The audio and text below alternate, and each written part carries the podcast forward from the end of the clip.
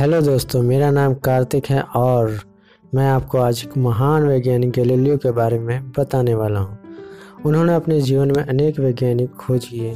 तो चलिए शुरू करते हैं। गैलीलियो सर का जन्म पंद्रह ईस्वी में हुआ था। ठीक इसी साल इंग्लैंड में शेक्सपियर साहब का भी जन्म हुआ था।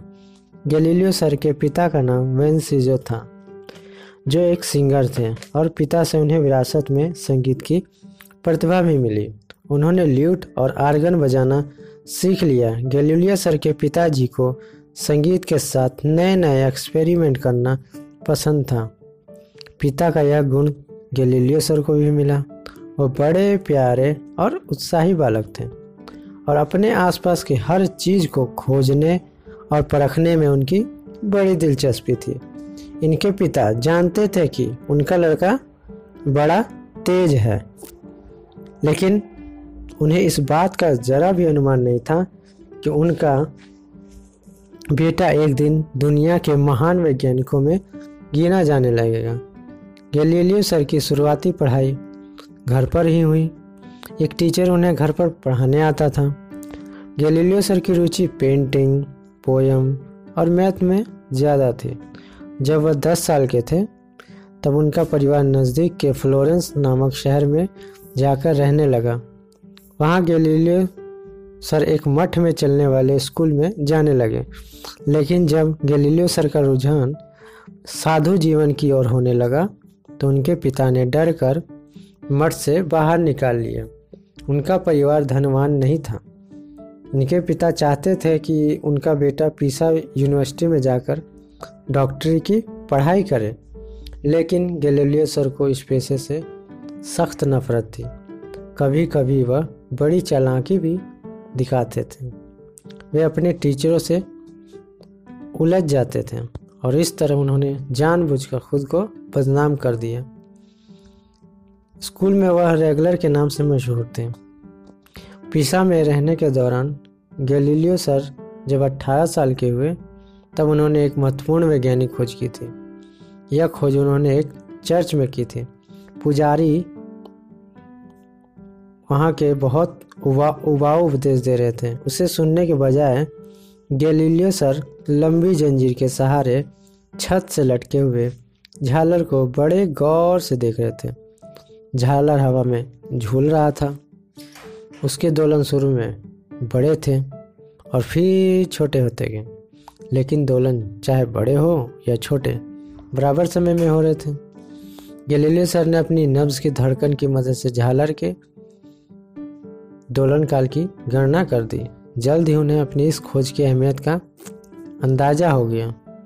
कई वर्षों के बाद उन्होंने अपनी इस खोज की मदद से पेंडुलम घड़ी को डिज़ाइन किया। गैलीलियो सर ने डॉक्टरी की पढ़ाई छोड़ दी। वह फ्लोरेंस वापस लौट आए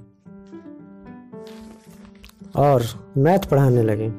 लेकिन अब भी वह किसी काम के लिहाज से शिक्षित नहीं थे।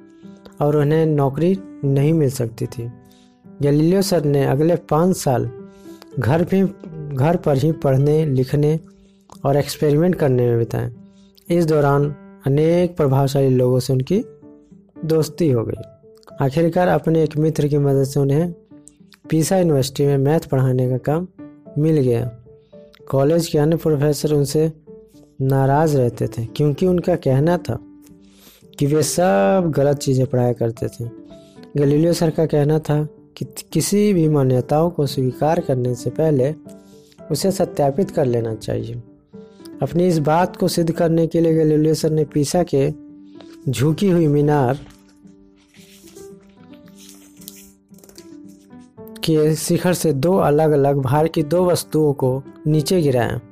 पुरानी मान्यताओं के अनुसार ज़्यादा भार वाली वस्तु को पहले ज़मीन पर पहुँचना चाहिए था, लेकिन गैलीलियो सर का विचार था कि दोनों एक साथ ज़मीन पर आएगी।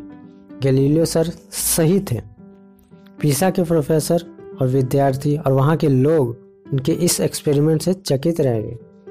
कुछ दिनों बाद वह पीसा विश्वविद्यालय छोड़कर पड़ुआ के यूनिवर्सिटी में रहने चले गए। पड़ुआ के लोग नए विचारों को स्वीकार करने में के मामले में पीसा के लोगों से ज़्यादा उदारवाद थे। इसलिए एक प्रोफेसर के रूप में गैलीलियो सर ने वहाँ बहुत अच्छा प्रदर्शन किया। वहाँ वे बस गए और उन्होंने अपना परिवार भी बढ़ाया वहाँ पर रह के। उन्होंने वैज्ञानिक उपकरण बनाने की एक वर्कशॉप खड़ी की। जल्द ही इन उपकरणों के कारण उनकी ख्याति फैलने लगी। पूरे यूरोप से उनके पास इन उपकरणों की मांग आने लगी। गैलीलियो सर 18 वर्ष तक पड़ुआ में रहे। यह उनके जीवन के सबसे अच्छे दिन थे। फिर भी गैलीलियो सर बेचैन रहते थे। वे किसी बड़े शहर में रहना और काम करना चाहते थे। यूनिवर्सिटी में गैलीलियो सर मैथ और खगोल शास्त्र पढ़ाया करते थे। उन्होंने सूर्य और पृथ्वी के अंतरिक्ष की में गतियों के बारे में पुरानी मान्यताओं पर सवाल उठाने शुरू किए। गैलीलियो सर के समय में ज़्यादातर लोग मानते थे कि पृथ्वी अंतरिक्ष का केंद्र है। उनका विश्वास था कि सूर्य, चंद्र और अन्य ग्रह पृथ्वी की परिक्रमा करते हैं। लेकिन गैलीलियो सर के जन्म से 20 साल पहले जन्मे निकोलस कॉपरनिकस ने एक अलग सिद्धांत प्रतिपादित किया था। उन्होंने कहा था कि पृथ्वी और अन्य ग्रह सूर्य के चारों ओर घूमते हैं और चंद्रमा पृथ्वी का चक्कर लगाता है। गैलीलियो सर मानते थे कि कॉपरनिकस सही थे लेकिन कैथोलिक चर्च के नेताओं के अनुसार कॉपरनिकस का सिद्धांत बाइबल की शिक्षाओं के विरुद्ध था। उस जमाने में चर्च का बहुत दबदबा था। उनके खिलाफ बोलने वाले लोगों को बहुत सताया या फिर मार दिया जाता था। गैलीलियो सर के लिए अपने विचारों को सार्वजनिक तौर पर बताना बहुत खतरनाक हो सकता था। अतः 1604 ईस्वी में एक तारे के विस्फोट से आकाश चमक उठा था इस घटना ने खगोल विज्ञान में गैलीलियो सर की दिलचस्पी और बढ़ा दी।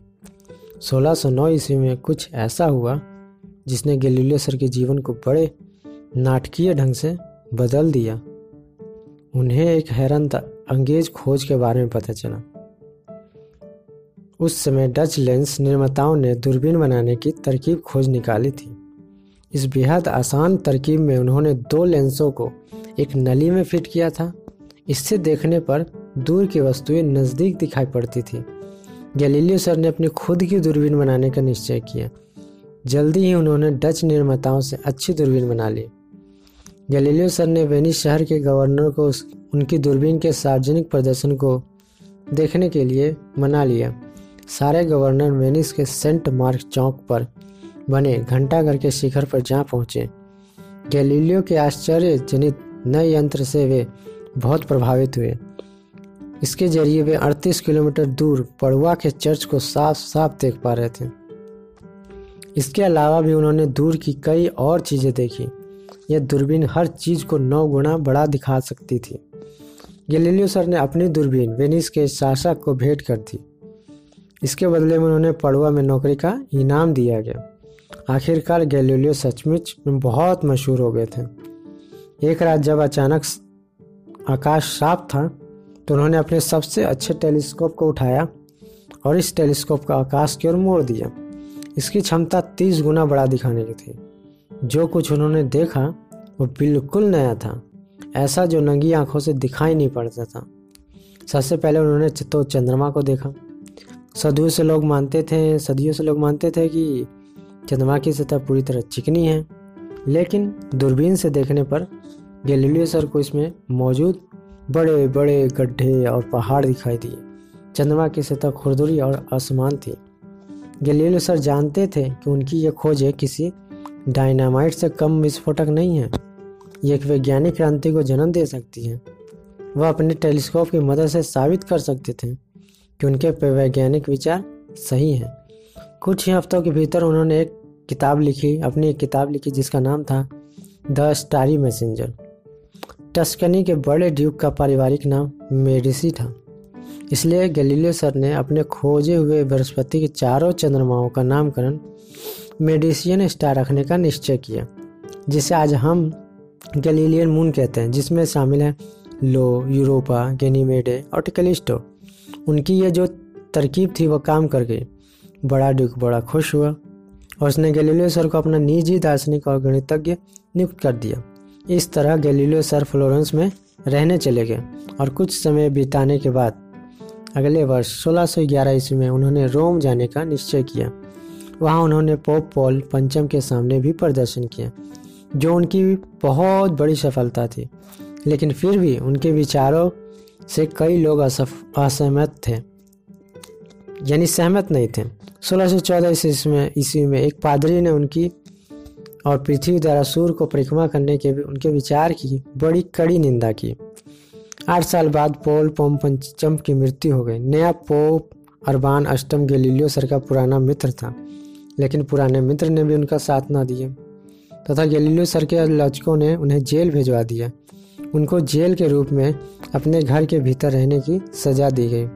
उन्होंने चुपचाप वहीं बने रहने की सख्त आदेश थे। उनकी किताब पर प्रतिबंध लगा दिया गया। अब वे सत्तर साल से ज़्यादा के उम्र के हो गए थे। दुर्भाग्यवश उम्र के इस मुकाम पर गैलीलियो अंधे हो गए थे। अतः आठ साल बाद, यानी अठहत्तरवें जन्मदिन से एक महीना पहले, उनकी मृत्यु हो गई।